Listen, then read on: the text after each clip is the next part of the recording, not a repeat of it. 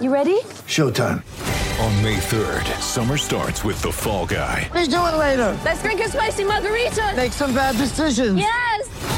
Audiences are falling in love with the most entertaining film of the year. Fall guy. Fall guy. Fall guy. That's what the poster said. See Ryan Gosling and Emily Blunt in the movie critics say exists to make you happy. Trying to make it out? Nope. Because I don't either. It's not what I'm into right now. What are you into? Talking. Yeah.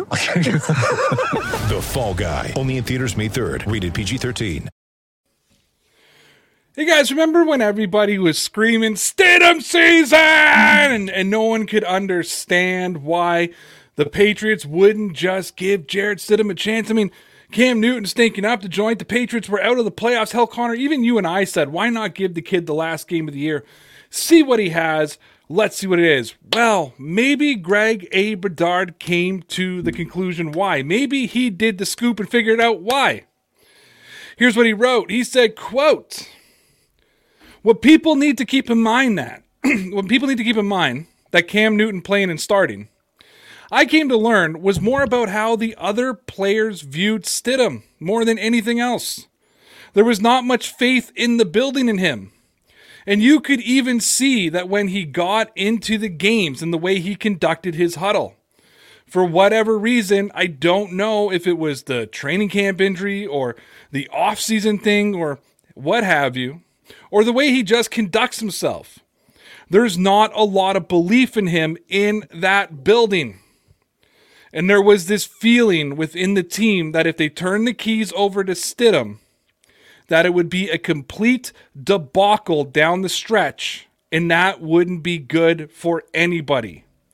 Imagine a team that went 7 and 9 who was afraid to put in a quarterback because they thought it was going to be a debacle. What's going on, everybody? It's your boy Ray. I'm with my boy Connor. We're with our girl Sarah, and welcome to the Dear Pats Nation podcast.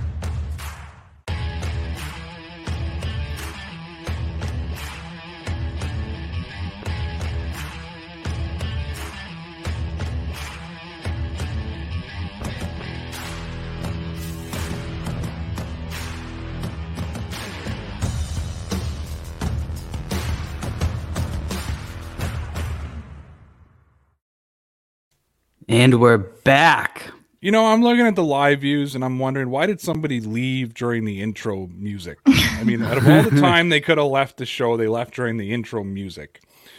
What's going on, guys? How's it going? What's going on? Welcome, going. welcome.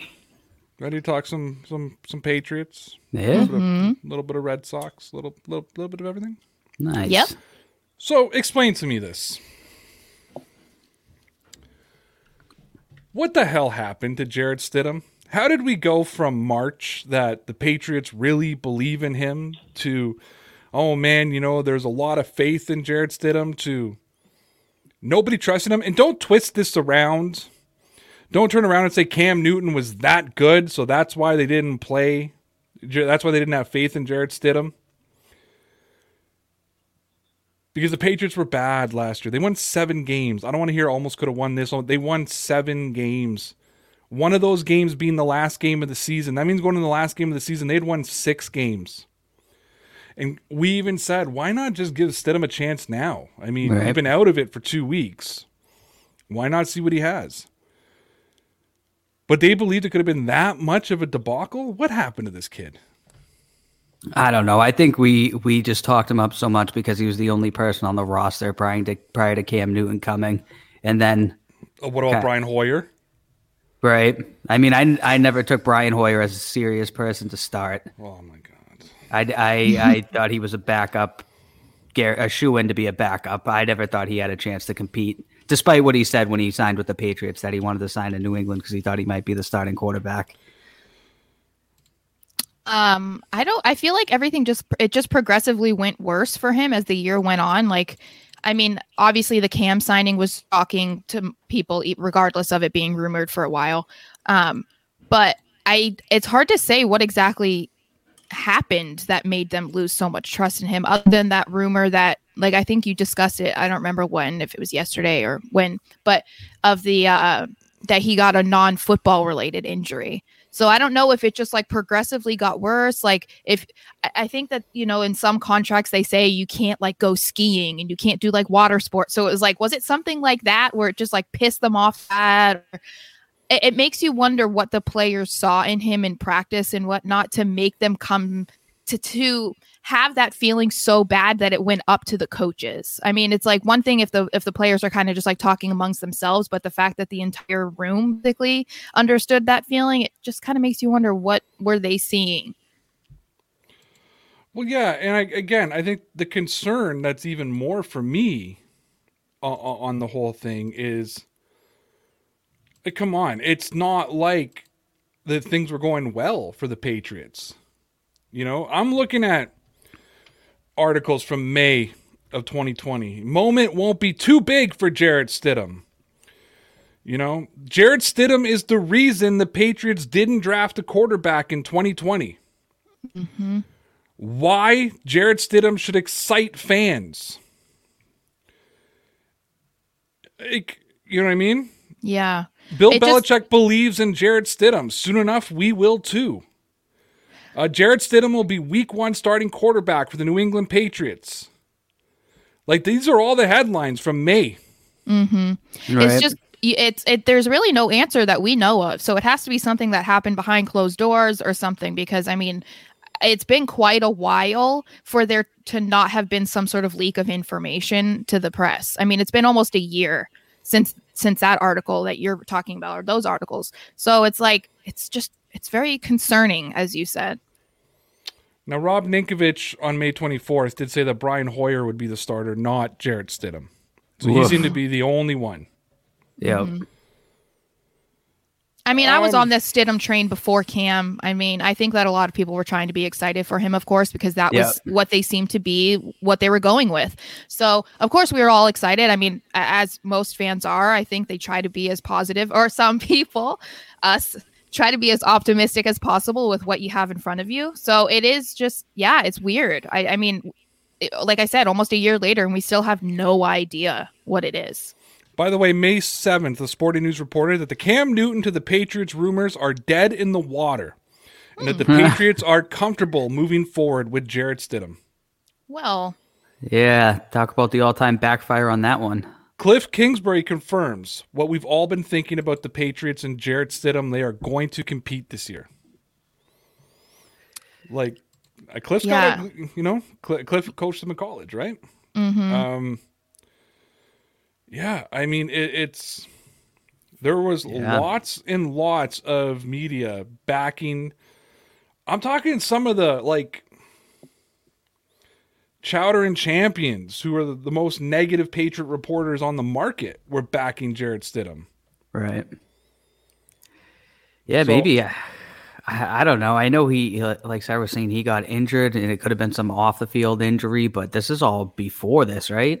Before the, all these things oh. started even happening. I don't, I don't know. Well, and I don't know if it was just like a formality or something, but them even teasing before, like a week before the season started, that it wasn't certain that Cam was going to be the starter. It was just kind of like, is that just because they had the quarterback competition and that's why they weren't, you know, oh, oh well, obviously we're going with Cam. It's like, so what, what was going on?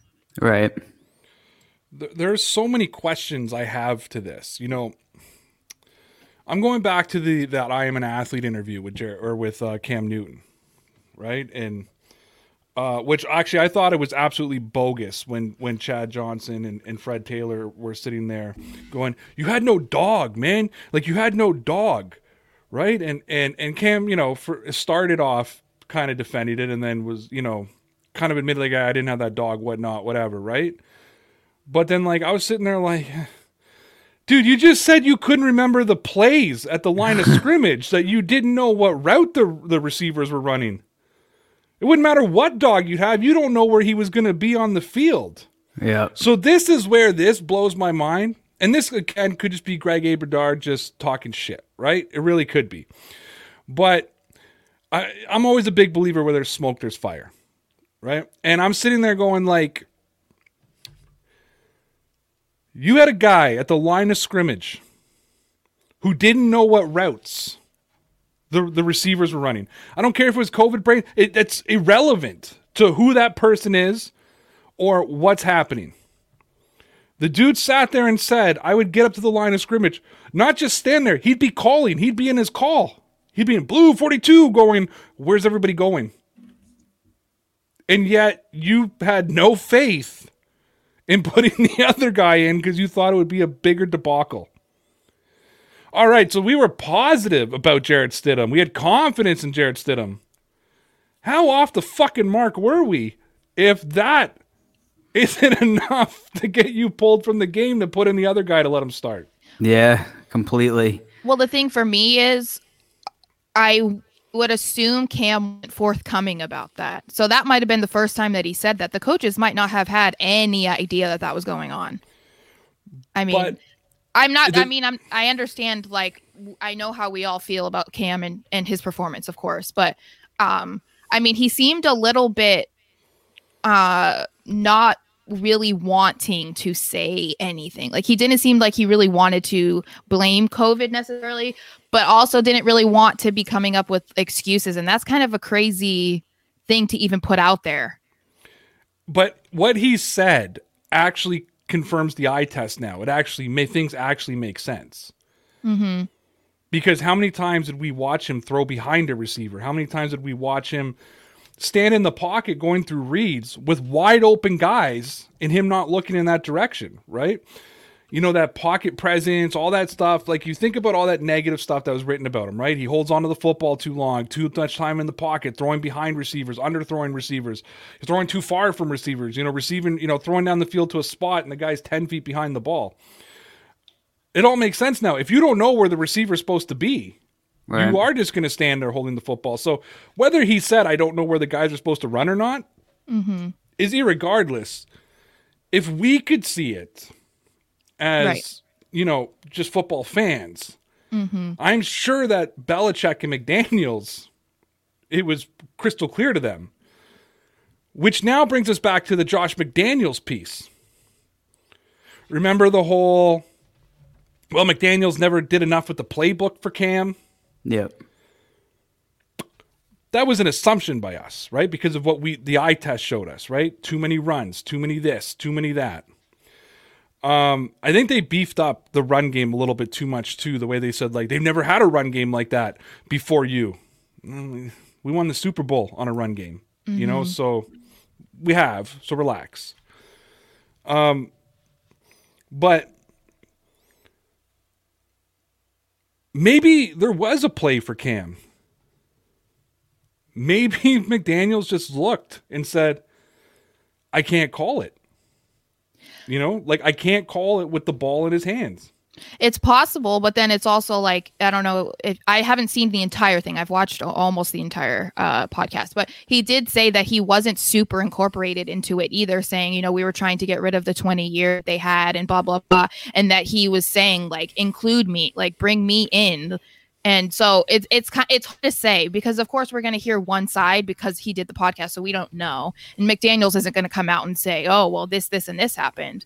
But it seems like a lot of the things that we have discussed, or even some of the things that we have assumed, were accurate. It just seems like we were a little bit validated in what um, he said. Uh, validated In a in little bit. some sense, not in some of the defenses of him though, because I'll make this argument to you. Tom Brady played in that same system for 20 years, went to the Bruce Arians system, which was completely different, and won a Super Bowl. Right? Won a Super Bowl in a completely different offensive system. When were the Patriots taking shots down the field? They weren't even doing that in 2007 when they had Randy Moss as much as he was this year. He went to a completely brand new offensive system that was built for Ben Roethlisberger and Peyton Manning. You know what I mean? Mm-hmm. Cam Newton's a professional quarterback. He's 31 years old. He's a former MVP. He's a Heisman Trophy winner. You should be able to walk into his system and know how to throw a football. I just I hate the uh, comparison of Cam to Tom, just because I feel like it just can't we can't compare the two. Like it could be just because it's Tom Brady. Like I feel like most people expected him to whatever team he went to, he was going to be successful. I don't know that many people are saying whoever comes in after Tom Brady was going to be successful. It's possible that they were going to be much better than Cam, and I'm not saying that that's that's uh not possible. It's just hard for me to be like, yeah, well, you know, Tom went to a new and he did really great, and I'm like, well, most people believed no matter where he went, he was going to be great. So it's like, I just it's hard for me to. All right. to I'll throw a different scenario at you, though. I'll Okay. throw a complete different scenario. Outside of his stupidity, Brian Hoyer ran that offense beautifully. If you think about it, Yeah. right, where did all the disasters happen? In the red zone, where the Patriots weren't a lot with Cam Newton, right? How? But how long has he been on the Patriots though? How many times has he? but he's Brian Hoyer. He's been a career backup quarterback. A career backup quarterback who primarily plays the other team's plays as a scout team guy. You know what I mean? He's not Yeah. taking first team reps. That's what I'm saying. Whether he's been in the system or not, he's Brian Hoyer.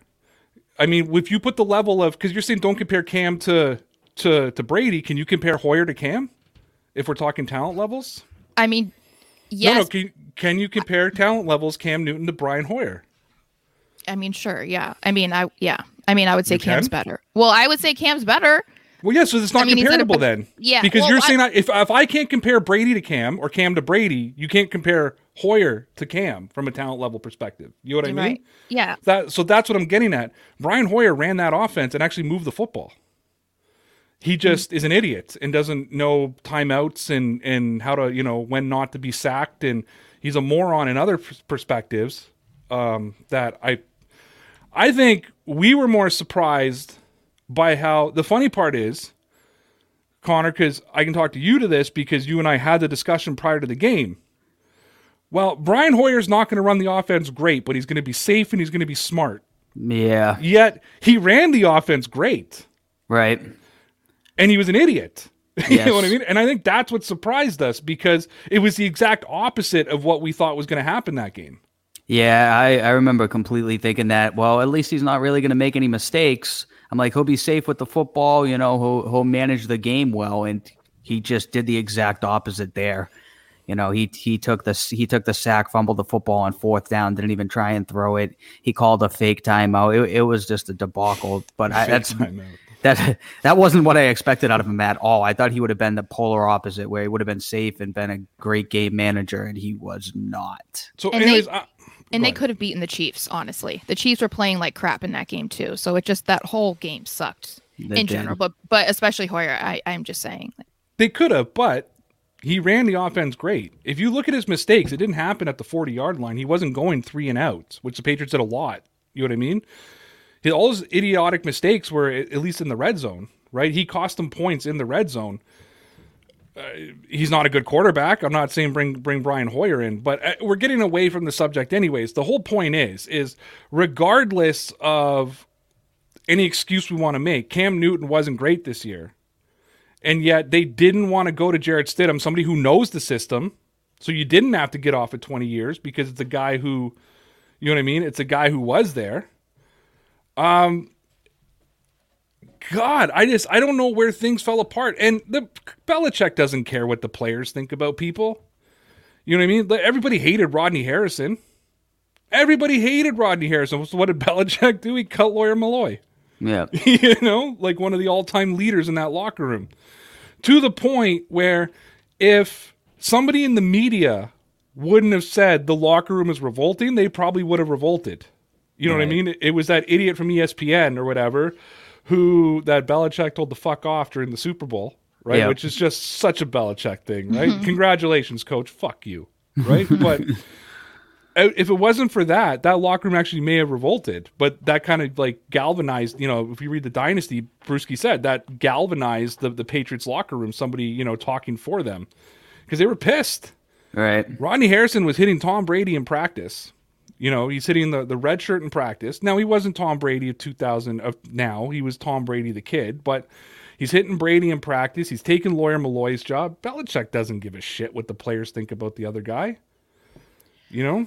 Well, that's You know, why it feels like there had to have been something else that happened he that pissed him off or something. Like it, it has to be, of course, deeper than just the players' opinions because we know Belichick well enough to know, like you said, that's not just gonna make him be like, okay, well, the guys in the back don't like him, so so it had to. I don't know if it's the injury or whatnot, but And if it was the pass catchers, if I'm Belichick, I'm looking at them going, okay, Devin Asiasi, who doesn't know how to run a route, right? Like, okay, N'Keal Harry, who stutter steps when he goes to make a catch, you know, like, okay, you know, uh, Edelman, who drops balls for for for interceptions. Like, it's like, who the hell? Nobody in that offense, even Julian Edelman, could say anything about who was the quarterback. You know what I mean? Um, that was one of those situations where they had their own issues that they needed to work out personally, um, that they couldn't worry about other positions. So it, it just blew my mind when I saw that today. Uh, I had a whole different thing that I wanted to talk about tonight. I had a whole different thumbnail made. It was a whole different thing. And then when I read this today, I was like, like, wow, it's this one kind of floored me that especially the it would be a complete debacle down the stretch and wouldn't be good for anybody. Yeah. And When I debacle will a strong argue- word too. So Well, it is. And I'll argue that after the big win against the Chargers, the Patriots had nothing but debacles down the stretch. They got their asses absolutely handed to them to the Rams. Yep. Then they got embarrassed by Miami, lost to Buffalo again, uh, and just and got their ass kicked by Buffalo. You know what I mean? It was one debacle after another. Cam Newton got benched in two of those three games, like or at least pulled. We, you know whether you want to call it a benching or a pulling, a mercy pull, whatever it is. Yeah. And yet Jarrett Stidham never got a start, and they're not, he's definitely not an option this year. Yeah, at this point, that's what I was thinking. They, the he might not even make the team if this is how they feel about him. So let me throw out two scenarios at you guys, and you tell me which one you think it is. Was it A, the media had no idea what they were talking about with Jarrett Stidham last year, and any of their sources were completely off the mark? Or B, sometime between the end of May and training camp, Jarrett Stidham pissed off the new uh, Bill Belichick. And I think it's more than just that injury. If he thought it was going to be a, a debacle, he pissed off Bill Belichick, and he did nothing but re- but regress as a player moving forward. Which scenario is it? Probably both. I mean, I think the media didn't really know when they needed to write stories in May, so they they tried to say that basically what we were doing, talk up Jarrett Stidham and get all excited for for Stidham season. But then when he came in, I mean, when he when he did get out there, he looked terrible. I mean, Well- I'm sure he didn't look good in practice. I'm sure there were there were, you know, the injury, the whole the whole thing. So it's the fact that he wasn't good, and in May that that's all they that's all we had to go on. But I would have to argue with you on on the media thing, and just my my counterpoint to that, I guess, would be is when does the Boston media ever take the positive spin? That's a good point. ever. yeah. When do they ever sit there and try to find the positive? If anything, that was the prime opportunity for look at this garbage that Bill Belichick is putting on the field. Oh, he blew the Brady situation. Basically what started week four, five, and six. You know what I mean? Think about what the media wrote as the season as the season went on. That's what they should have been writing in April and May. There was somebody from the Patriots organization, and whether it was a good, good PR move by Belichick, was feeding to the media that we believe in Stidham and we think this kid could be our next guy. Right. yeah, Sarah, I which think it, scenario do you think it is? I think it's the second one that something happened. Um, I, I like you said. I mean, the Boston media is known for being super negative, despite the amount of success that, especially the Patriots have had. Um, and it just, I mean, even if you watch Belichick respond to questions about, oh, well, is Cam going to remain the starter? Or are we going to put someone else in? He almost like scoffed at the idea of replacing Cam with even Stidham. So it seems like, I mean, Belichick was very different this season with how he answered questions. Very Belichickian, but then also you kind of saw a little bit more of who he is. So I think the fact that he was very dismissive of even taking Cam out as the starter, that says a lot about how he felt about Stidham. Yeah, and and that's and that's what I think it is. And it's funny, Sarah. I thought of you when I decided this was going to be our subject because Mm-hmm.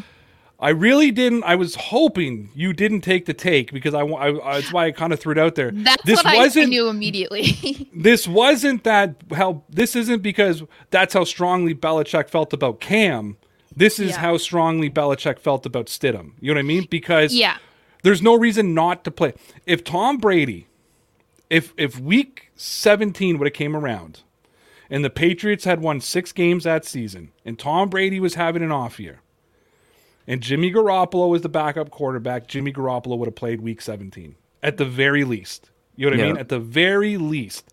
He would have got and don't forget, this is a guy that after they got blown out to Kansas City scoffed at the idea of not playing Brady. Right when everybody was saying Brady was done, and that reporter said, "Is there going to be a possible quarterback change?" And he kind of did that Yeah, look and laughed. that, and that, that fake laugh, and then just you know moved on with his life. Um, but if Garoppolo would have been on that team and it was Brady, and these situations were like this, Garoppolo would have played. I believe that. Um, I believe Brian Hoyer would have played if he was the backup. I just think there's something happened with Jarrett Stidham Uh, and you're right, Connor. I don't think this kid makes it till September unless Yeah. he really turn, gets his shit together. Right. Well, and you have to do something pretty bad for for it to be that obvious to people, especially Belichick, to be that dismissive of you. I mean, like that's really bad. So it just, I mean, it's something that I don't think that we've ever seen really before. So it's like you want, I mean, other than being like nosy people and like fans, it's the team. It's like it makes you want to know even more, like what exactly happened. Well, it's time for another proclamation. Uh-oh. I have already this offseason proclaimed N'Keal Harry to be a draft bust.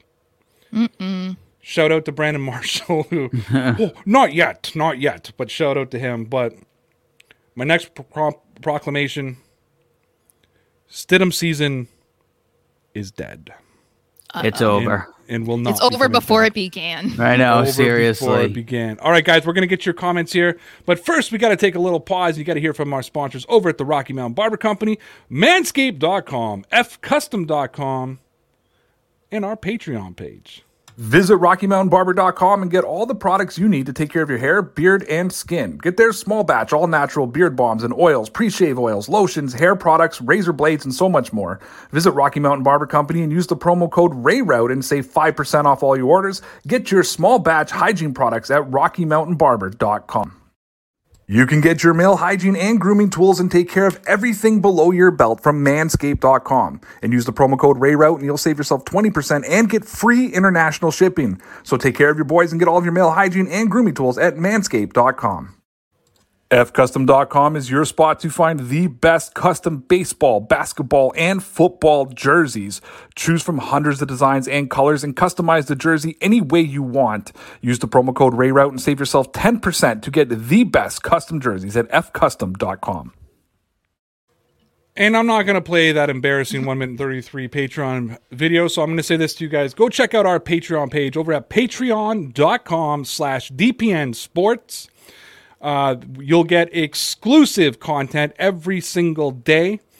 Connor's been more consistent than me, but I did put a post out today asking Patreons, what do you want me to talk about? And I got a lot of responses back. So Nice. I'm going to literally go in order from the time that it was asked, and I'm just going to start with Joe. So after this show, I'm going to be talking about Elandon Roberts and whether the New England Patriots should inquire about getting him back. And here's a little hint for everybody. Yes. And if you want to hear why, head on over to patreon.com slash DPN Sports. We only charge five bucks a month. There's no tiers, no nothing like that. Five bucks a month. You're going to get exclusive videos every day, exclusive vlogs. Uh, when we hit 20 Patreons, because we're almost there, when we hit 20 Patreons, we're going to do exclusive live chats just or live shows just for the Patreon page. And of course, if you don't have the money, we're not mad. Don't worry. It's just supporting the pay, the, the Dear Pats Nation. It's called the Dear Pats Nation Loyalty Club over at patreon.com. We'll still be here almost every night of the week at 9 p.m. Eastern Time doing this show. All right, Connor, Sir. let them rip. We got an interesting one here to start with Pat Riley. Says, Tell me about all Belichick's head coaching success with Browns and Patriots without Brady, zero playoff appearances, which is factually incorrect. That is factually incorrect because the last before this season, the last playoff victory the Browns had was Bill Belichick as their coach. Yes. And he was fired the next season when they moved to Baltimore. Right. So who knows what would have happened the year after. But yes, the last playoff game they won, and he beat Bill Parcells, and you know who he beat? The New England Patriots. Yes. Knocked the Patriots out. Uh, while he was the coach of the Cleveland Browns. So there's that success. Uh, what real success did uh, Andy Reid have prior to uh, Patrick Mahomes? He went to the playoffs, lost, was a bad clock manager, and lost the Super Bowl. I mean, like, you know, you can throw any stupidity you want out there. And and you know, again, anybody can change the narrative any way they want to make it. 100%. I can I add one more thing too.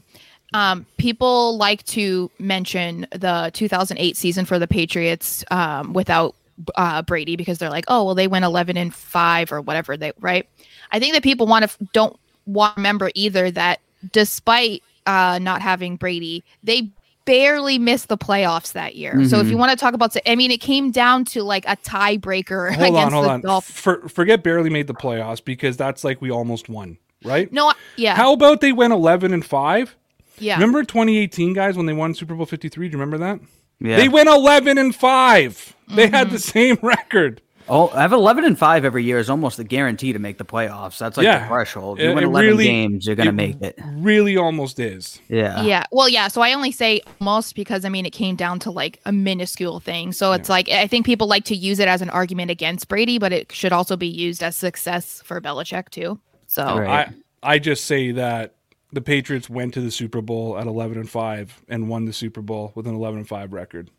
Thank you, mm-hmm. Pat Riley. Always appreciate your your positive takes. Thank you, sir. Now we'll go to uh, McChicken over here. It says Jarrett Stidham is going to be the next Taylor, Heinicke, and Felgren. Mazz will never shut up about it. Uh, I like the optimism there, but I don't. Uh, I I can't see Jarrett Stidham hanging around. I don't know if he's going to have a very long career because I don't know if there's going to be a lot of market for him out there if the Patriots do cut him. By the way, I I hate doing this. Like I hate doing this more than anything. You guys you guys know. You guys know I'm going to hate doing this. Uh-oh. But I I got to give a shout out.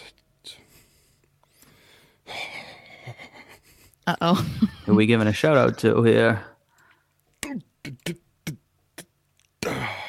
Doug Kyed. Wow! Oh no. Shout out to Kyed. What up, Kyed? I'm just pulling up the tweet here. I honestly thought it was in a group chat I was in, and I know it is, but these guys, these guys are intense. There's a lot of, oh my god, they sent like 400 tweets after that. Um, okay, I'm just gonna look up Dub Kai. It'll probably be faster just to look at it that way. But I have to shout him out. I have to, you know, he's been kind of spot on the last week or so. Like he's, he's still not a reporter uh, because all he does is give out opinion. But uh, here's what he had to say. He said, I've decided to listen to Felger and Mazz this afternoon, and their level of anger over the quality of quarterback the Patriots haven't even added yet is genuinely impressive. They've cre- they've created a series of hypotheticals in order to be outraged. Sounds about right. I feel like that's a lot of like Patriots fans too. Like there's a so whole section that does that. And I'm like, why are you so mad about something that hasn't even happened yet? Like out. They're already so pissed that they might maybe possibly sign Fitzpatrick this season. This is a reason why I'm glad I don't live in Boston. There aren't that many reasons, but I'm glad that I don't have to like deal with hearing about this all the time, other than you guys in the chat or on Twitter. I just I just love they've created a series of hypotheticals in order to be outraged. Mm-hmm. Yeah, it's funny how popular that show is around here too. People are always listening. You uh, you know how many times I get DMs about Right. Felger and Matt said this? Like, Right. is this is this true, Ray?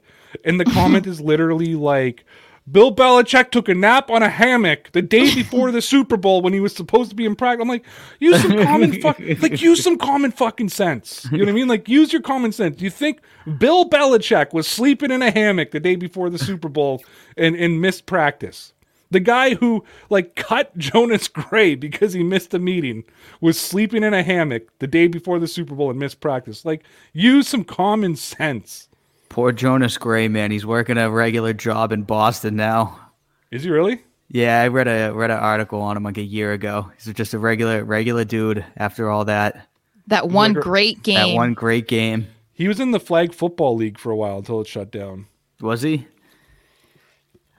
Yeah, he was on Chad Johnson's team. Chad Johnson was the quarterback. Oh yeah, I remember that league. Oh, Joe. Speaking of the uh, the whole uh, Mick Mick crew that we have now, Mick Big Mac Jr. says, "Well, if you don't give him snaps in a real game, how is he going to evolve?" I don't think you evolve in a real game. You really don't. You evolve. You know, Ernie Adams said it. There's no such thing as a as a game day player. Right? He said it. There's no such thing as a game day player. Everything is done in practice. Uh, listen, you can evaluate talent from what you see in practice. Mm-hmm. I go back to the dynasty. I love to quote it, but there's a lot of true things in there. And basically, everybody like like Belichick was interviewed for this. Kraft was interviewed for this. These are all first hand accounts. Belichick told Jeff Benedict that going into the 2001 season, he wanted to start Tom Brady, but knew that Robert Kraft would kill him and say absolutely not because he just gave Drew Bledsoe a 10 year contract. I think he made him the the highest paid quarterback in the league at that time. A hundred million. Yeah, Yeah. And that's just evaluating Tom Brady in practice as the mm-hmm. four string quarterback the year before. Yeah, and a lot of the Patriots reporter like Kyed and them were were defending Stidham because they were like, "Well, he doesn't even get this in practice and blah blah blah." And I'm like, "Well, I mean, are we really trying to say that Belichick doesn't know what, what's going on at practice, that he doesn't pay attention or know who's doing well or not? Like, come on, guys." Well, Josh Obviously, he McDaniel does. said it right. Josh McDaniel said, "I, I, you know, I know everything I need to know about, Yeah. about Jarrett Stidham." Yeah, exactly. All right, And we he had going- real game snaps, by the way. Mm-hmm. Yeah, he did. He played. He played in a, a few games. George Burnett says saying Stidham was terrible is an exaggeration. He wasn't good. Yeah, I don't know what you would. I don't know what else you would say. I mean, What, what, what how would you explain Jarrett Stidham? I, I'm really curious. Connor, try to defend Jarrett Stidham. Jarrett Stidham, you know, he um, practiced with the the No, no, his gameplay. Oh, Oh, sorry. his yes. game. Yeah, so he, he wasn't he wasn't prepared um, because he didn't take snaps with the with the number one guys. They just threw him out there in games where they were already losing and morale was low. And uh, Jarrett Stidham. that's all I got. Jarrett Stidham threw the football 44 times this year, completed 22 at two touchdowns and three interceptions. Mm-hmm. and he got sacked a ton too. So he held. He like he held on to the ball too long. Whatnot. It wasn't good. It didn't. Sack it didn't look. 8.3. Yeah, he didn't He- seem to look like an upgrade. If since He- people wanted that. He has thrown the football 48 times in his career with the Patriots. Yep. He's completed 24 passes. He's got exactly a 50% completion passage. He throws he throws an interception every nine and a half passes. That's Mm-hmm. horrendous. So terrible is not an exaggeration. So Yeah. Yeah. Yeah. Oh my goodness. All right, we got a donation here from our boy Ross. Thank you very much, sir. He says Shades disagree on Cam, but won't hash over the same argument. But on to Stidham, lost the locker room. Regression was real. No clout like Cam. I, I- that's one of the things we haven't really even talked about. Everyone liked Cam as well. I, I don't know if the guys have the same admiration for Jarrett Stidham as they do Cam. I highly doubt it. That's the thing too, and you know, and I mean, you think that like Jarrett Stidham, if you remember, did some things right at the beginning. You know, during he got the boys together. You know, even Hoyer was with them. You know, they were working out during the pandemic, just like Brady and them were. You know, he had the guys together. I think Edelman was there. I think Mohamed Sanu was there for a day. There was a whole bunch of the guys. From what I read, it was Jarrett Stidham that was the catalyst of getting all these guys together. Um, everybody seemed to appreciate it. Yeah, I, I mean, but Cam's also, and I'm not going to get into the on-field argument again. And listen, if they re-sign Cam Newton, I hope that Sarah and Ross are right. Can I lay that out there right now? Like, I hope that you're right. I'm not going to be one of these idiots that are hoping for failure. You know what I mean? I have, mm-hmm. I have no problems when people prove me wrong in that direction. I have problems like when N'Keal Harry proves me wrong when I defend the guy and I or even before he takes a snap in the NFL and I'm saying he's the next best thing on the Patriots, yeah, I have a problem with that. But I have zero problems with guys coming out and proving me wrong. And if he proves me wrong, please prove me wrong. Mm-hmm. But you're right. Away from playing on the field action, Cam Newton is a polarizing figure. I mean, that I'm an athlete interview was great. I didn't was you know I I said that last night. Cam's like a guy I just want to chill out and have a cigar with. You know what I mean? Mm-hmm. Like he just sounds like a he's just like such a genuinely cool dude. So you're right. Uh, and when you're that polarizing of a figure, if there's already doubt about you, then yeah, it, it could be a cause of concern. We got another donation here from Ross. He said, "Welcome back, Sarah. Leave up the Christmas lights." Um, yes. First of all, Christmas is my favorite holiday. So if I could have my Christmas tree up year round, I would, but I'm not that extra, so I don't. But actually, I just moved my bedroom around. I saw a couple of you guys notice that I have a different background, which is super exciting. It's a nice white wall. Um, but actually my bed was on this wall, so I had my um lights behind the bed and this is now where my desk is. So they are white lights, so I'm not like overly festive. They're not colorful. So Nice. thanks Funny for s- the donation to to say that too, Ross. I appreciate it. Yes, thank you, sir. Funny story. Mm-hmm. All my Christmas stuff has been away since like January second. Okay. but our our Christmas wreath is still on the door. and I keep saying to I keep saying to my wife like, should we take this down? And she's like, yeah, we should, but we never touch it. Like we just forget about it. And, and I that thing hits me half the time when I walk out the door. Well, my Christmas wreath is still on my front door. Yeah, it's it, it's like a nice thing to add to the door too. That that happened to us too. Left ours up for a while, but then it started to be annoying because it was kind of like covering the peephole, and I'm like, dude, we need to take this down because like I don't open the door unless I look in the peephole, and the wreath is blocking it. So Uh, well, we have like a big window. We don't have a people. We have a big window that they see you coming anyway. So you're you're already screwed by the time. you're Yeah. oh, we have one of those too, and we had people peeking in, so we put like um frosted glass stuff on it because we were like, dude, stop looking in here. That's really weird. I'm not a rich Arizonian though, so I can't I can't afford that. Um, yeah, Amazon works really great, so Nice. not bougie Amazon here. pants.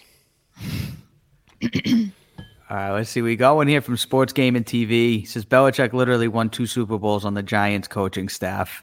He did, but I think that um, Pat was talking about his head coaching experience. Yeah. Right, right. Big part of it, defensive coordinator, absolutely. Yeah. But Mm-hmm. uh, head coaching, I think he was talking about. So I love the argument. I use that too when people say he's a bad coach. Um, but uh, yeah, just to clarify. We got one here from Master Tama. Uh, tank for a couple years, sign a bunch of young studs on rookie deals built for the future. That's what Ray's been saying for a while now. Uh, every day, every day, Every I got you, brother. I feel Well, we'll that. find out shortly because uh, free agency and stuff starts soon. I mean, soon. I soon because I need it here soon. Um, but yeah, we'll Why, see kind of what they're doing. You guys don't like just talking about the same shitty speculation over and over and over and over. Yeah. again? As fun as that is, Well, the good thing is, I mean, we got the franchise tagging starts. I mean, I don't know that anything's going to happen with the Patriots, but it will be interesting to see. I mean, some action, I guess. Not necessarily with the Patriots, but in general. He's gonna Something. franchise tag Nick Folk. He has to has to. just to make my life. Ha- That would be- hashtag hashtag all pros Jake Bailey Gunnar Olszewski. Yep. Mm-hmm. That would be exciting stuff. Gunnar was an all pro, right? I'm not making that up. I think he was, yeah. Fuck, Those even if he was, then I'd keep it going. Those Yeah, it was two big only- returns. So we Yeah, it was decided. So who was it yesterday that we saw? Was was it the Wilson trade or the or the the Deshaun trade that we we we figured we saw the I think it was the Wilson one where we had and it was it was two firsts yeah. or three three two Three firsts, two seconds, three firsts, two seconds, and two players. And Yeah. it had to be key players. So we decided we would give up Olszewski and Bailey if that's what it took to get Deshaun Watson. It was tough. It'd be we did- tough, yeah. It would be tough, but but we decided we would give we would give them up.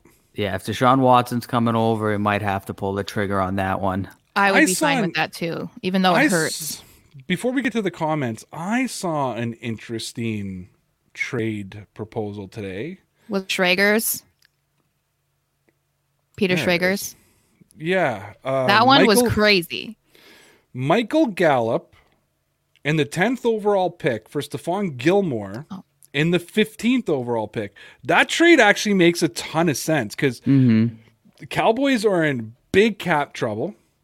Michael Gallup took a bit of a step backwards last year. Yep. You have CeeDee Lamb. You you have um, Amari uh, Cooper. Amari Cooper. You got Zeke out of the backfield. Yep. That trade doesn't necessarily sound that crazy. No, that actually sounds like it should make sense for both sides. Except, what is Stephon going to call it cost the Cowboys? That's the piece, right? Right. Because Yeah, he's going to want more. And they're already over in cap space and they don't have Dak signed. So, I mean, like, they're in a lot of trouble too. Especially, like you said, Gilmore's going to want a massive contract. And if they're already having to worry about their quarterback situation, I'm sure they're not thinking about signing uh, Gilmore thing- to a big contract. One thing Jerry does though is pay players Mm-hmm. to a fault. And I, if he looked at Gilmore and said, "Play for your money this year, just for this year," and I promise you, I'll take care of you next year. Gilmore could look at the Cowboys and think, if Dak is back, I have a chance to win another Super Bowl here. That ups Right. my value even more. If the Cowboys don't give me my contract, I'll go get it somewhere else in free agency. Mm-hmm. Right? Mm-hmm. He might. He might play. He Maybe, might play. yeah. I'm on board with that trade. If we can make want, it happen. I want Mike McCarthy to win another Super Bowl just so I can turn around and say, what has Aaron Rodgers done without Mike McCarthy? Touche. That'll drive people insane. We got some uh, some confidence here for Jarrett Stidham out of Travis Hill. He says Jarrett Stidham is the next Alex Smith. He's going to lose his job to Colin Kaepernick. Alex Smith has lost his job to Colin Kaepernick, Patrick Mahomes, and Taylor Heinicke. I know, she's. Oh my goodness, I know. Poor Alex Smith. Guy's always been pretty good too, and he just keeps losing his job. Alex mm-hmm. Smith has been a good quarterback who's never been able to take a team to the next level. Yeah. Mm-hmm. Yep. You know, do they get like people always say like, you know, that that San Francisco team. That was basically the same 49ers team that Alex Smith was working with. Like, you know, I've heard people go, "Well, if Alex Smith was playing in the Super Bowl, they would have won the Super Bowl." I don't know if they would have went to the Super Bowl if Alex Yeah. Smith was maybe that game in the way Right. Kaepernick was playing, maybe that game they would have won, but I don't know if they even would have went to the Super Bowl with Alex Smith. Yeah, I mean Kaepernick had a really good year. I don't know that Yeah, they they could compare that to uh, what Alex Smith could have done. I, I doubt it. All right, we got one here from Troy King. Says, "What's Bortles doing right now?" Blake First- Bortles is just I want to say hi to high. Troy too. Super Yeah. Bowl, uh, Super Bowl uh, winning quarterback last season. Is this is this isn't Coach Troy, is it? No, Oh, okay. Uh, Blake Bortles? I think he's on the. he- Ra- no, is he on the Rams? No, no, He's on the was in Bucks, isn't he? Oh wait, I don't know. Is he on the Bucks? He I thought he was got- the backup for the Bucks. No, No, that's not Rosen. Bortles. Yeah, no, Rosen was there, but now he's on the Niners.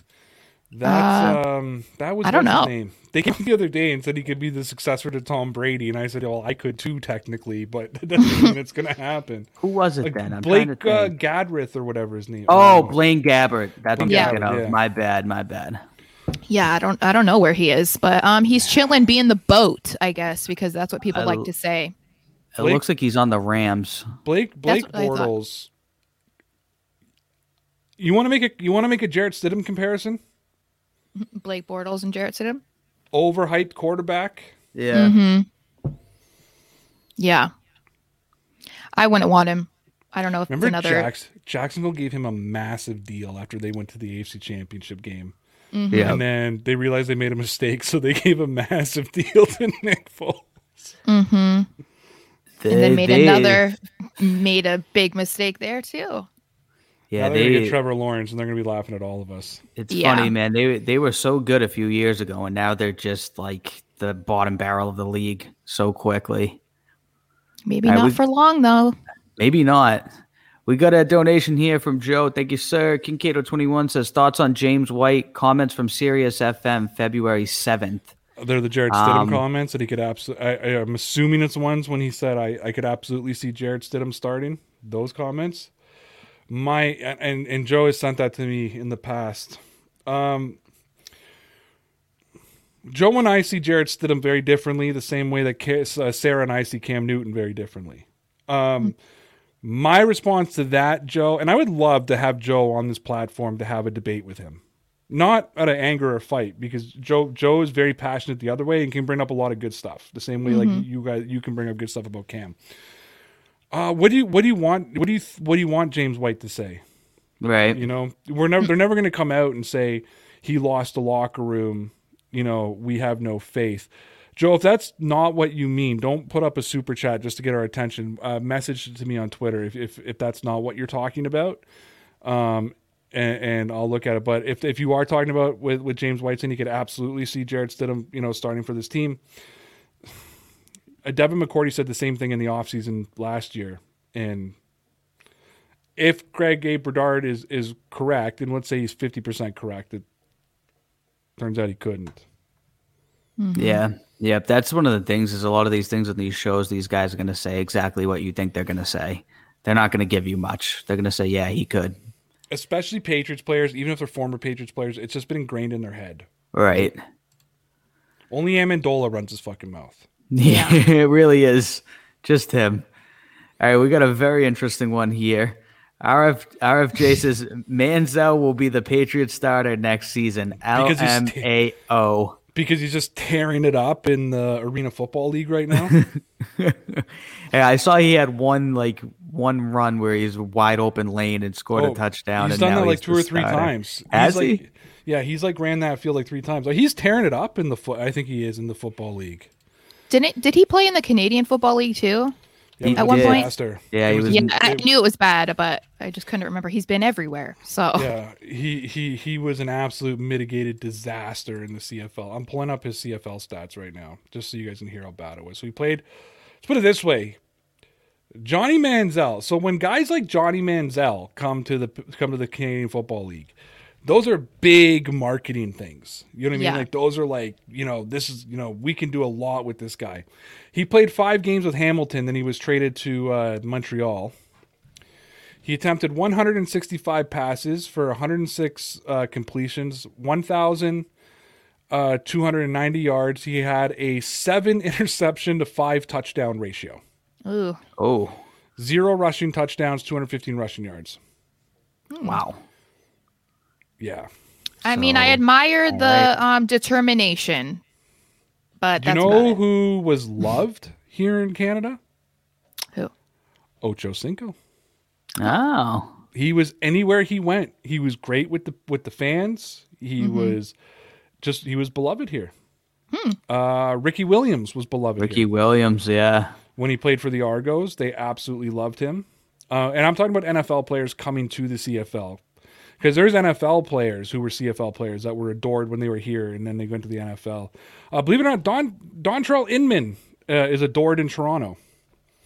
Won a Grey Cup with the Argos. Uh, of course, Doug Flutie, Warren Moon, those kind of guys, right? They're Yeah. obviously Joe Theismann, who was a former Toronto Argo before he went up to uh, go play for Washington you know those those kind of guys. Uh, Rocket Ismail, loved. Uh, one of the greatest, one of the most accomplished CFL quarterbacks of all time is Damon Allen. Actually, he used to hold the record, the professional football record for any league for the most passing yards. His brother was Marcus Allen, the Super Bowl MVP for the Raiders. Yeah. Yep. Another funny story. I knew Marcus Allen's niece, Damon Allen's daughter. Used to Oh, party wow. with her. Nice. I wish I had cool stories like that. I didn't know anybody. All I know is my mom. This isn't even. You are probably not even gonna know or care. But did you guys ever watch um, Baywatch? No. Yes. Okay, so do you know the blonde with David Chokachi? Yes. The Um, blonde. My mom babysat him. I watched I watched Baywatch for a completely different reason than than the Yes. blonde guy. I'm sure, but um, yeah. David so my mom. I, I was Yeah. yes, exactly the Hoff.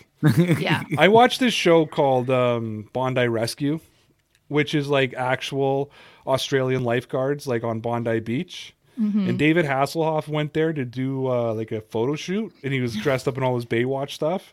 And these guys were like gushing over him, calling him the Godfather. Oh my and like god. David Hasselhoff is huge in Germany. I don't know if you know that. Oh yeah. huge Yeah. in Germany. Mm-hmm. Yeah. His like sales like went platinum there or whatever. I don't know. It was crazy. Good. Good for him. Dankeschön. All right, we're going here from one two. New England should be in the market for Matt Ryan. He is from Boston College. Good arm town and bring him in a stopgap for a few years. Uh, we t- we've talked about that a little bit before. I don't know what they're going to do if they're going to trade him, if they're going to draft the quarterback and keep him. I don't know if Matt Ryan's going to be around. I love Matt Ryan. If the Patriots get their hands on him, I'd absolutely take Matt Ryan. Matt Ryan was not the issue with the New England Patriot or with the Atlanta Falcons. Uh, Lawrence said the same thing. He said if the Patriots get their hands on Matt Ryan, like you're, you're talking playoffs guaranteed for for the Patriots. I don't know if he said guaranteed, but he he said like you're talking playoffs if- if they could get their hands on Matt Ryan. Uh, I would love. I would take Matt Ryan in a heartbeat. I mean, I proposed that a while ago. Remember my crazy ass trade? That trade where when I had to keep saying, "Hear me out, hear me out, hear me out." I proposed that uh, that they go after Matt Ryan and Julio Jones. Yeah, the only problem with him is his age. So like a few years is probably asking a lot, but maybe one or two years. I think he's like 30. How old is he? 36, 37? So also, fun fact, his wife's maiden name is Marshall, so her name is Sarah Marshall. So obviously we're like besties. Today Oh, at yeah. work, we were doing a game. Not a game; it was an icebreaker uh, for a meeting where we had to pick three people that we would pick for the apocalypse. And um, someone said, "I wouldn't take Terminator. I'd take Sarah Connor because you know she lived through this kind of shit." I thought of you guys. Nice. when you said Sarah Connor. You were like, same. I was like Sarah and Connor mm-hmm. yes. Mm-hmm. because I'm faster. Well, you guys wouldn't want why I picked you. I picked two of my friends for. I, I picked two of my friends. I won't say their names on live air, but I said because I'm faster than both of them. I said I don't need to be the fastest. I just need to be faster than other people. That's mm. true. So, and they're pretty quick. Like we're all pretty fast. My problem is I can't run very long. That's my issue, right? But if if if we ran, there's a possibility all three of us could get away. But if one of us did get caught, it wouldn't be me because I'd be in front of them. It's good mm-hmm. strategy. The problem would be is that the zombies kept going. Their stamina is way better than mine. My pack a day habit doesn't help. Yeah, that's that make that makes it tough. I did. I crashed Connor's Patreon the other night and hacked two darts in the ten minutes we were on together, standing outside. Uh, we go in here from Mike Nardella. He says, "You guys don't love the speculation talk. Telling you Andrew Luck will be the past starting QB in 2021. Eh, You know what? Let's email Fledge and Mazz and watch them. Like, see if they can either get excited or upset about this. Guaranteed sources. Guaranteed. so, well, what's Mo saying? Is Mo saying that that that he's coming or what? I mean, uh, maybe that's where they got it from Mo Channel. He saw him at the airport again. Yeah, that that infamous picture. Mo Channel, official Patriots source for all of your Patriots needs. I haven't seen a crazy. uh Is it Channel or or, or Chanel? I don't know. I I don't know. I don't know how he pronounce. I don't know how even- Mr. Mo pronounces it. I'm looking him up right now. I can't even find him on Twitter. Where is he? I follow him too, just for his insanity. Where's Mo? Has he finally disappeared? Oh no. No, he couldn't have disappeared. I don't know Mo what his Well, I don't know what his uh his handle was. I know that his name was like Mo Channel, but I don't know if his uh uh handle was that. Okay, so here's what Joe. Just let's clarify what what Joe said. Okay. Mm-hmm. He said I brought up White to show that there were two camps in New England. James White, Harris, Harry, and Michel have showed support during uh, and after the season. DMAC and others are against. My comments were just that I believe the locker room was split on Stidham. Even Newton praised Stidham's development after the Chargers game. I'm on the fence that either Stidham was in Bill's doghouse or he was redshirted and he's saying Izzo, not Michel. So, uh, so basically, James White, N'Keal Harry, Damien Harris, and Ryan Izzo liked Stidham. DMAC and others were against. DMAC really, because Devin was pretty supportive of him, right? Um, right. I don't know. I mean, considering we did 20 minutes on it and I gave a bunch of opinions, I should have more of an opinion for you on this, but um, you could be right, man. You could absolutely, absolutely be right. Oh, he's responding. Yep. you can see the typing. And Okay, we have a on. super chat from him. Speaking of King Cato, Mm-hmm. thank you, sir. Said could always talk about the Bruins and Celtics. I We're can't talk to, about either. We're go- what? I, Oh, I don't know Bruins anything and about either. Well, I was. Let's switch gears for a little bit, okay? Let's switch gears for a little bit. Oh, DMAC was upset at the idea of benching Cam for St- for Stidham. That's what Joe was saying. Okay, fair enough. So maybe it was. Maybe it was a split locker room. I still don't think the players' opinions had any weight on on what ha- on, on what happened with Stidham. So I was playing last Tuesday's episode of Boston Balling with our girl Gabby tonight, just because I got all screwed up with my dog surgery and all that. How's she By the doing, way- by the way? She, she's back to her pretty much her normal self. She has these weird moments, but nine more days. That's all I keep counting. Nine more days, and she can take all the stupid protective gear off, and we can live a normal life. The neck pillow is is amazing though. We had that for like all of our dog time they've had surgeries. They prefer it so much more than the cone. Well, the issue is with the neck pillow is she can still get to some of it at the bottom. Oh, okay. and the size up is too big. She broke it. She got her hand in it and and, and mm. snapped the strap. So we had to now put the uh, the onesie on her as well. The the right, which isn't good enough. You have to still have the the thing so they everything is protected. Now she broke a strap on her onesie today, so I had to order another one on Amazon, but it's not coming till tomorrow. So my Oh, wife jeez. like cut up one of her like nightgowns and Jimmy's one, and it's just so we we have our, our moments. And uh, the problem now is that she has all this pent up energy. And she's not allowed to play. She's not allowed to go for walks. My dog is a very playful, energetic dog. She goes on three walks a day, like long walks a day. She runs around in our backyard. She loves to like play. We we play tug all the time. So now she can't figure out why she's not allowed to do anything. And she's biting me really, really hard uh, in playtime. like I thought she broke my hand today. She bit me so freaking hard, right? So now she's getting. So the poor thing is stressed and she's getting screamed at. It's awful. Anyways, so I'm listening to Boston Balling today. And Gabby and uh, her guest, uh, former Bachelorette contestant, and I think now he's on another sort of sh- like, I think it's like a garden show. I should know his name, but um, they're having a conversation about the Red Sox, and they said the most Boston thing I ever heard in my life. And it, all I needed was Connor in there pumping his fist, just going, you know, just nodding his head in, agree- in agreement, and it would have it would have been the most. It couldn't have got any more Boston than that. So they sat there and went, you know, this team's going to be pretty good. It's what they say, and they go, you know, if if if all the pitching works, and and and hitters come to life, you know, this team can compete. Like this team's going to win over, you know, more than 100%. 500. And this and. So I'm like, so if they do the two functions that Yep. you need to do, I mean, I'm s- what would have made it even more Boston would have been, you know, and if Alex Cora makes all the right moves, you know, on the field, That's important. That's important part of it. they're gonna. But I'm like, that is the most Boston answer you could get about the fourth best team in the AL East. Is well, if the pitching comes alive and the hitters can hit the ball and the manager is good, then the Red Sox have a chance this year. They need to score score runs and not allow a lot of runs. If they can do mm. that, they're going to be in good shape. Mm-hmm. They got a chance to win. They got a chance to win. a chance. you guys don't even understand what it's like talking to Connor in private. Like it's because I told you this before, Connor. There are people who believe your your persona is an act. Yeah, Like- that would be. I'd be. I'd be going on for a long time now. I, I did for at first too. When I first saw your tweets, I was like, "Oh, I love your troll tweets," and you're like, "I'm not trolling," and I'm like, "Oh, okay." People thought your whole sort of simpleton persona. It's not troll. He's joking. yeah, yeah, yeah. Connor, see the thing with Connor, I've had serious.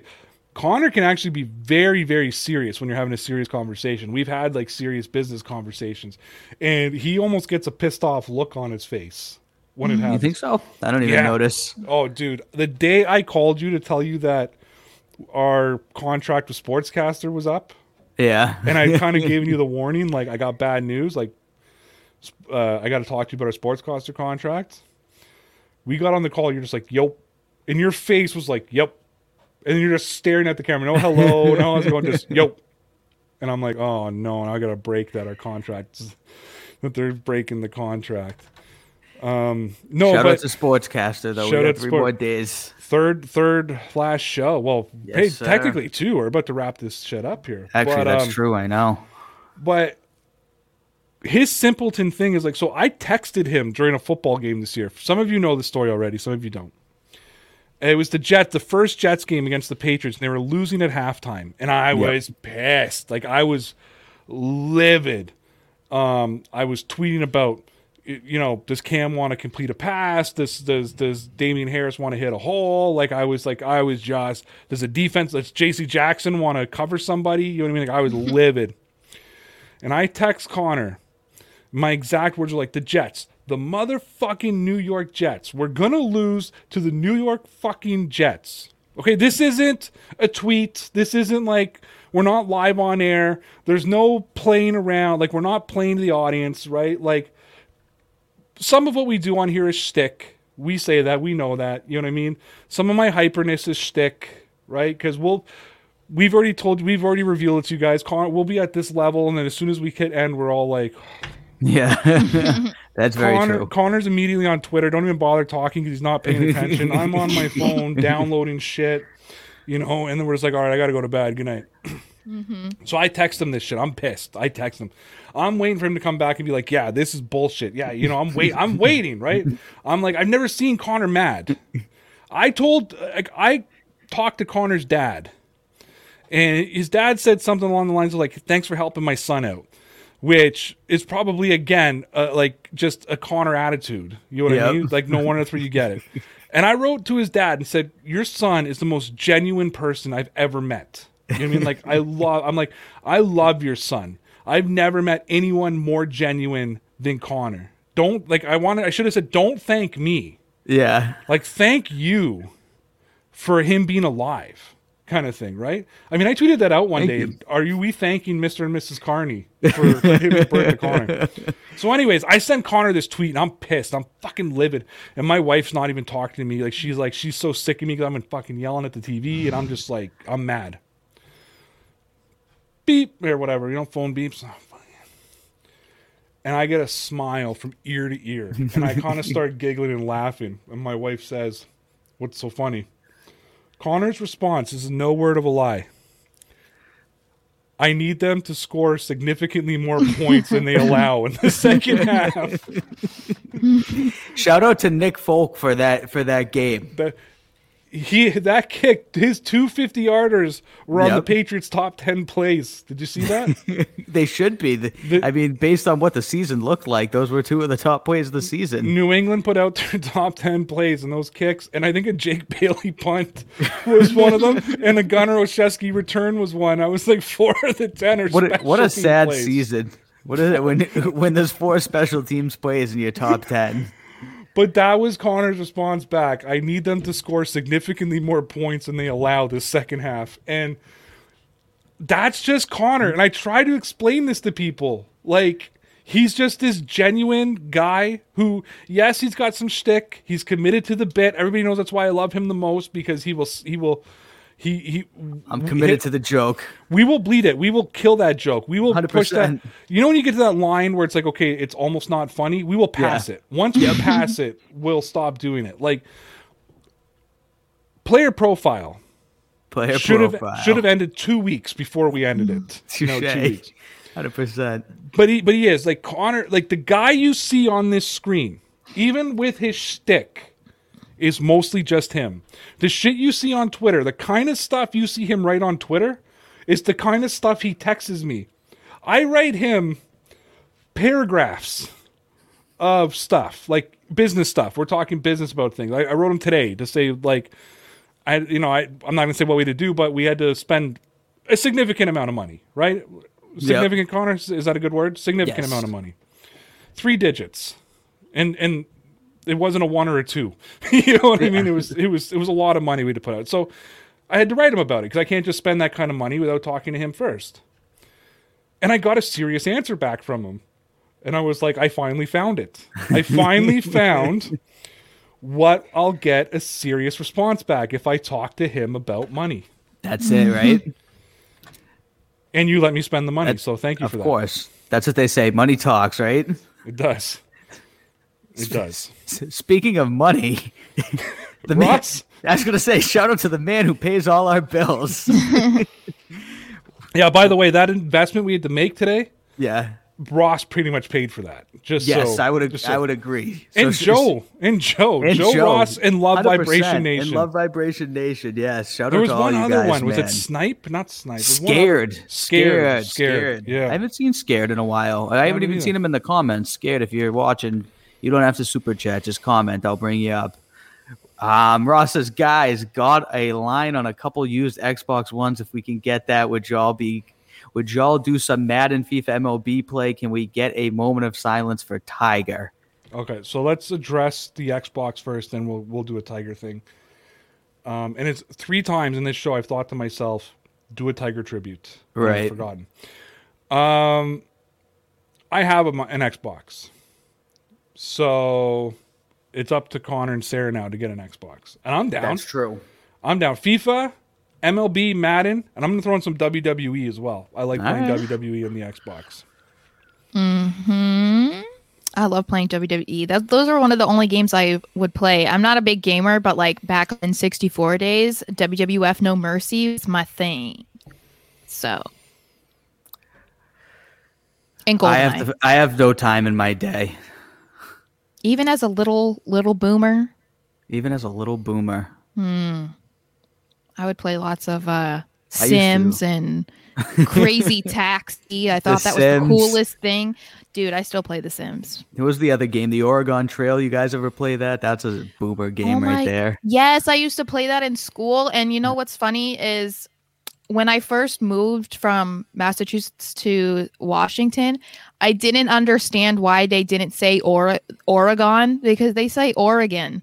And so Oh, I really? was like, yeah. And so I was like, wait, who's saying it wrong? I'm like, no, it's the Oregon Trail. You can't just say it's the Oregon Trail. That sounds stupid. Like, I've always no. said Oregon. Wow, now I'm probably saying it wrong this whole time. Oregon. Yeah, no, now I say Oregon because I've been over here, but Okay, so I do want to say a little thing for for Tiger Woods. Awful, awful uh, car accident today. For those of you who don't know, he had a single car. Uh, rolled his car, ended up in a ditch. I believe he was in surgery for multiple injuries, um, from what we heard last. So maybe we should let's have a thirty second moment of silence for for Tiger.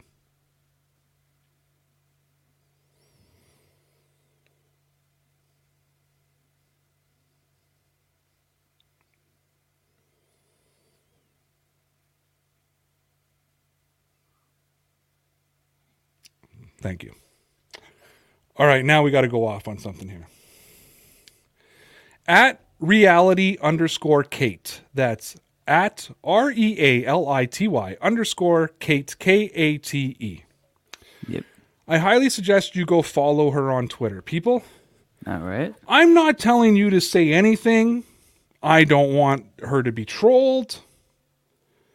I just want you all to follow her and look at her tweet when she wrote, I go to watch at General Hospital only to see ABC7 was literally going on and on about hashtag Tiger Woods.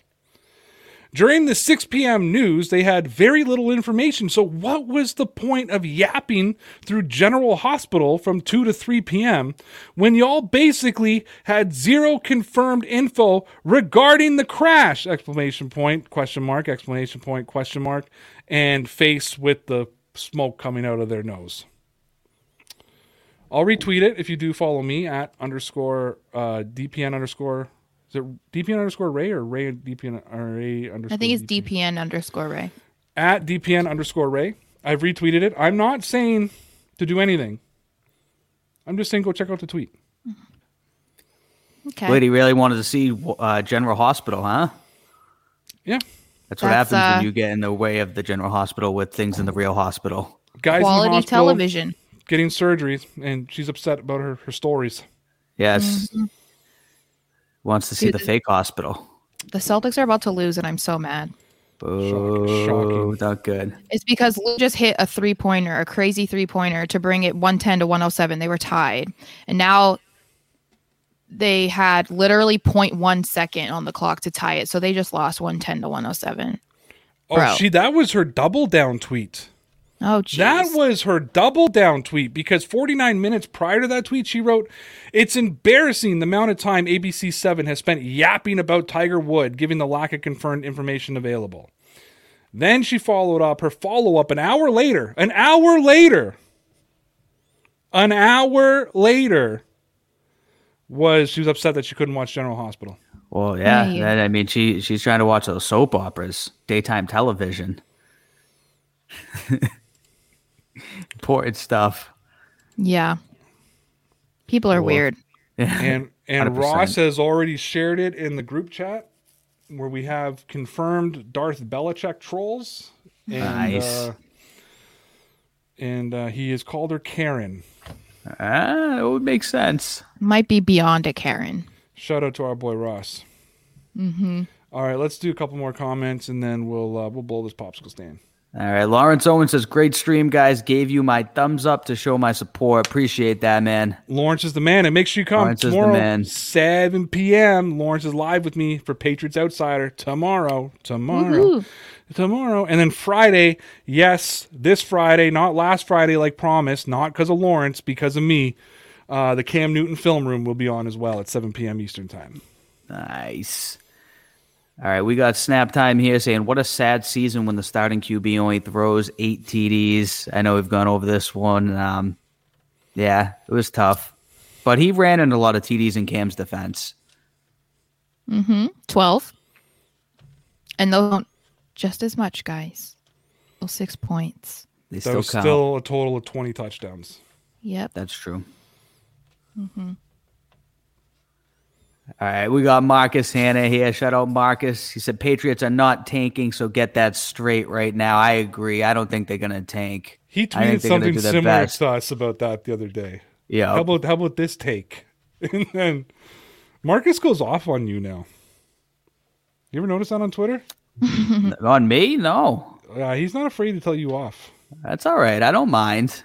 I have Tell bad us ta- I have I have bad takes sometimes. He's not afraid to go after you. I love Marcus. He likes to go after the Boston Boomer. Put Boston that boomer, in his place. That's true. What did someone wrote something the other day, and I think it was I can't remember if it was in on Twitter or if it was in a chat on my own, but it was Shades, the Boston Boomer, and Sarah McHomer. That's what they wrote. That was McChicken. Uh, It Yes, was in the. Ch- McChicken. It, it was during a stream. I was watching you guys, and you and you brought that comment up. I even said it to McChicken. Speaking of McChicken, I tweet you, bro, and you just like ignore me. I guess you're like too good for me. So I re- I tweeted him that I said, "Oh, He's Sarah. Sarah McHomer, a," and he never responded. But trust me, I saw it. He's So- uh, we we've big timed him now Yes. because he's because he's an unpaid intern on this show. Mm-hmm. He has uh, he's a big timer now. I mean, He is. I'm well, surprised. He, I'm surprised he doesn't big time us. To be honest with you. well, he's Like, big timed me. So he's on he's on the path. Maybe one of you are next. Dang. McChicken and I had beef uh, a few months ago. Uh oh. We didn't we didn't talk. I blocked him on all social media. Oh my. Do you know why? No. Nope. Somebody asked me, and I said I can't remember. So obviously, obviously, I was being oversensitive to something, or or he was being oversensitive to something. One of us was being oversensitive, and uh, the beef is over now because I have no memory what happened. If he remembers, I'd rather not know. So let's just. I'm sure it was me, Connor. I'm. Sh- it's I'm glad he's returned. Connor knows I have a, a fuse that can just go off for. Every time I do a, a, a show on my own on Friday and Saturday, Connor gets a text from me. I'm like, who did you yell at this time? Yeah, with uh, you got to play damage control. I just it's like two weeks ago, Lawrence messaged me or, or sent me a message because I just like ended the stream. I'm like, you know what? I don't have time for this bullshit. Boom, and I was done. All right, we got one here from Light Shadows. Says, does anyone else think making a deal for Russell Wilson or Watson is like making a deal with the devil? The upside would be big, but our team would be paying for this for years to come. That's actually a really good point because obviously you'd have to give up so much draft capital and donates. I mean, designates so much money to the the quarterback position. It would be tough. All right, somebody I don't like, so I'm not going to say who they are on Twitter. Tweeted something though, and it actually made so much sense. And this person said, "Would you trade?" So let me ask you guys this: Would you trade Isaiah Wynn, Yep. Sony Michel, and N'Keal Harry for Russell Wilson or Deshaun Watson? Yeah, A hundred 100%. That was yeah, that was the Patriots' last three first round draft picks. right, right. Yeah. So yeah, that was sort of the, the, you know giving up three first round picks. That's what's come out of it. You know what I mean? So that's basically what you'd be giving up. And I know with hypothetical, you could be you know you could be giving up on something different, but basically that's been the Patriots' last three first round draft picks. That's what you'd be giving up for for one of those two quarterbacks. Right. Yeah, when you put it like that, it's like absolutely that it's a no brainer. Look, I've said it, man. You can take any argument and spin any narrative you want. You any narrative you want to carry, Yeah. you can spin it to make it work for you. Mm-hmm. I said that to someone the other night when we were arguing about Belichick. Let's do uh, two more. All right, we going from Fac- Facile here. He's just saying too much clout for McChicken. Yeah. Going to his head. Mhm. All right, let's do two more. I just wanted to click on that one. I thought it was funny. Um, Ryan Sheehan says, I wonder how Asante would react if the Pats drafted his son. He would probably make his son pull an Eli. Ray, this is all yours. I want the Patriots to draft Asante Samuel Jr. and demote him to like the practice squad or make him a healthy scratch for the entire season just to piss off his daddy. Asante Samuel, I'm disgusted that you're on the all time Patriots list. I'm disgusted that you ruined a perfect season. Not Tyreek, not Tyree, not David Tyree, you by dropping an interception, not Richard Seymour being held, you dropping the interception, you alone cost the perfect season. You wanted out of New England. You got out of New England. You did shit all with the rest of your career. And now you just yep, yep, yep, yep, yep, yep, yep, yep, yep, yep. And I hope that Bill Belichick takes it out on your son. You ever wonder like how much it must suck to like be that guy that is like responsible for Oh, he doesn't take any responsibility though. He takes zero accountability. Well, I I mean- it.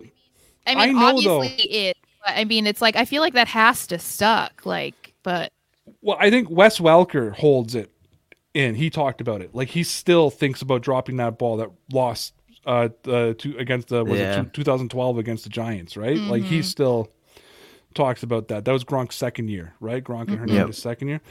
Um, he still talks about that drop. Like he still feels it. Asante Samuel feels like he did nothing wrong. Like he, I think that he believes he's one of the biggest reasons the Patriots undefeated that season.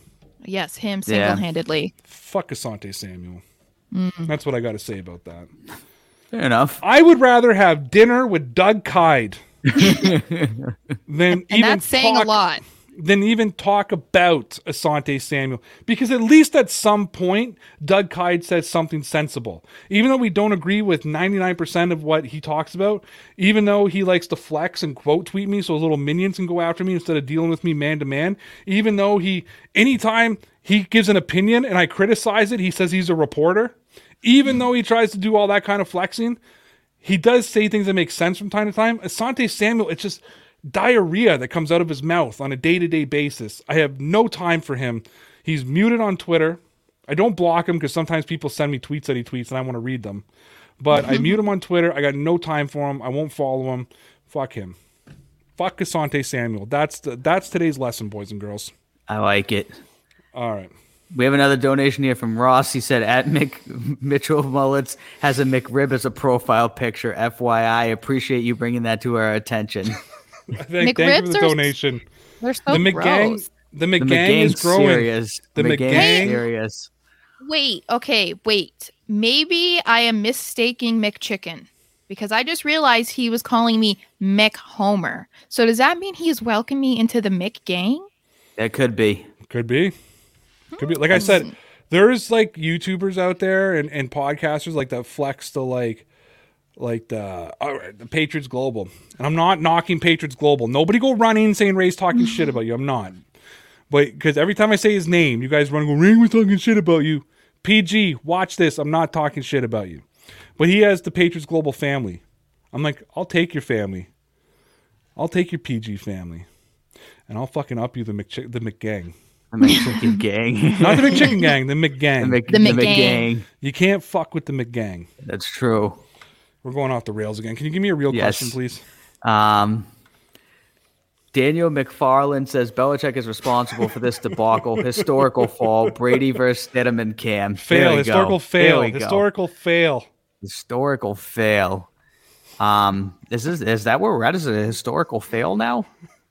I mean, according to him, yes. One one seven to nine season is turned into a historical fail. Oh my goodness. yeah, well, I'm trying to come up with new creative ways to it. Because I keep like, I'm going to assume Daniel doesn't watch us a lot because I assume nobody does. I assume the McGang watches us and Ross. You know what I mean? Um, but it actually made me laugh that he called it a debacle. Um, uh, you're wrong, man. I mean, how can you call it a debacle yet after one season? You can't even call it a debacle if it's three seasons. I've already set the bar for me. I don't know, Daniel. You got a face in your picture that tells me that you were around before the Brady era, so I'm a little disappointed in you. Or maybe you're like Connor and you just look way older than you were. I know oh no, the boomer. Is that why is that you even- have your profile picture as little boomer, Yes, baby boomer? and because I'm the baby boomer. I don't give a shit what you say. That's boomer. the, that's the same haircut you have now, but you have in that picture. Well, he found the right, right one now. and stuck with it. So That's right. Listen, my bar is five years. On Right. year five, so let's say so they had 2020, so 21 they can be bad, 22 they can be bad, 23 they can be bad. In 2024, if they're still middle ranking, eight and eight, seven and nine, I will lose my patience.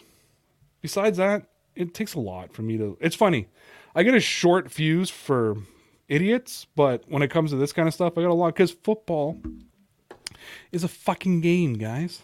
It's fun. I cannot wait until we interview Brian Cowart and I can ask him how fun it is to play football. Yes, that's a great question. Which, by the way, he Great may question. be stiffing us now. Oh, oh boy. Oh no. McChicken see. sent McChicken sent him all our info. Yep. He's got everything he needs. He was down to do it all, and now he's. we We'll haven't to heard follow. We'll have to follow up. We will. Maybe Connor can do some actual work, and he can go follow. up. I could. I can do some follow up. Do a sales right. pitch. That's it, guys. We did it. We It did was it. fun. We did an hour and twenty four minutes. I yelled. Yep. Sarah got upset. Connor nodded his head in agreement for the podcast. Yep. We did a moment of silence. We did a mm-hmm. lot. We called out a Karen. Yeah. I swore a lot today. Today was probably a record swear for me. I think we F- touched all the bases. a lot of f bombs. I laughed at Boston sports fans. Ross showed that he still has just dispensable income. Um, Connor and I talked business on air just for you guys to hear. You now know that we made a significant investment today. I learned that as well. Nice. Sarah learned. Sarah also learned on air that we spent we spent a significant portion of our money on on something we had to spend money on. Otherwise, we wouldn't be able to do the show. That's a very good point. We wouldn't be able to do the show. All this nice stuff you see, all this, you know, all of us together, it's through a stream site, which is a producing site, and all the nice pictures and graphics and everything. You got to pay for that. It's true. I saved us $180 by making the investment we're making today, though. That's So- yes. That's huge too. It is. Sportscaster, two more days. Two more days. And I think we're going to end the show a little bit differently tonight. Nice. Because we have two days left, it's only fair that we end it like this. Toronto's pride and joy, Ray Rout, has teamed up with Boston heartthrob Connor Carney to bring you DPN Commentary, a sportscaster featured podcast. Join these two Bill Belichick fanboys talking about the greatest team in NFL history every Tuesday and Thursday night live on Sportscaster at 9 p.m. Eastern. And now for the thousands in attendance and Patriots fans from all over the world, a podcast that nobody asked for. It's DPN Commentary with Ray and Connor. I'm Matt Cundill, host of the Sound Off Podcast, the show about podcast and broadcast. Since 2016, we've been speaking with amazing people who have populated your ears for decades. Legendary broadcasters, research wizards, talent experts, podcasters, voice talent. Almost 400 stories, all for free.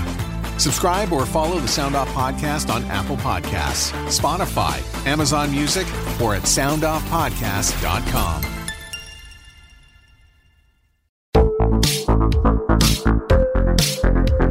Hi, I'm Connie Thiessen, the host of Broadcast Dialogue, the podcast. We focus on Canada and the challenges facing Canadian radio and TV, as well as highlighting those moving the industry forward from podcasting and streaming to new broadcast tech.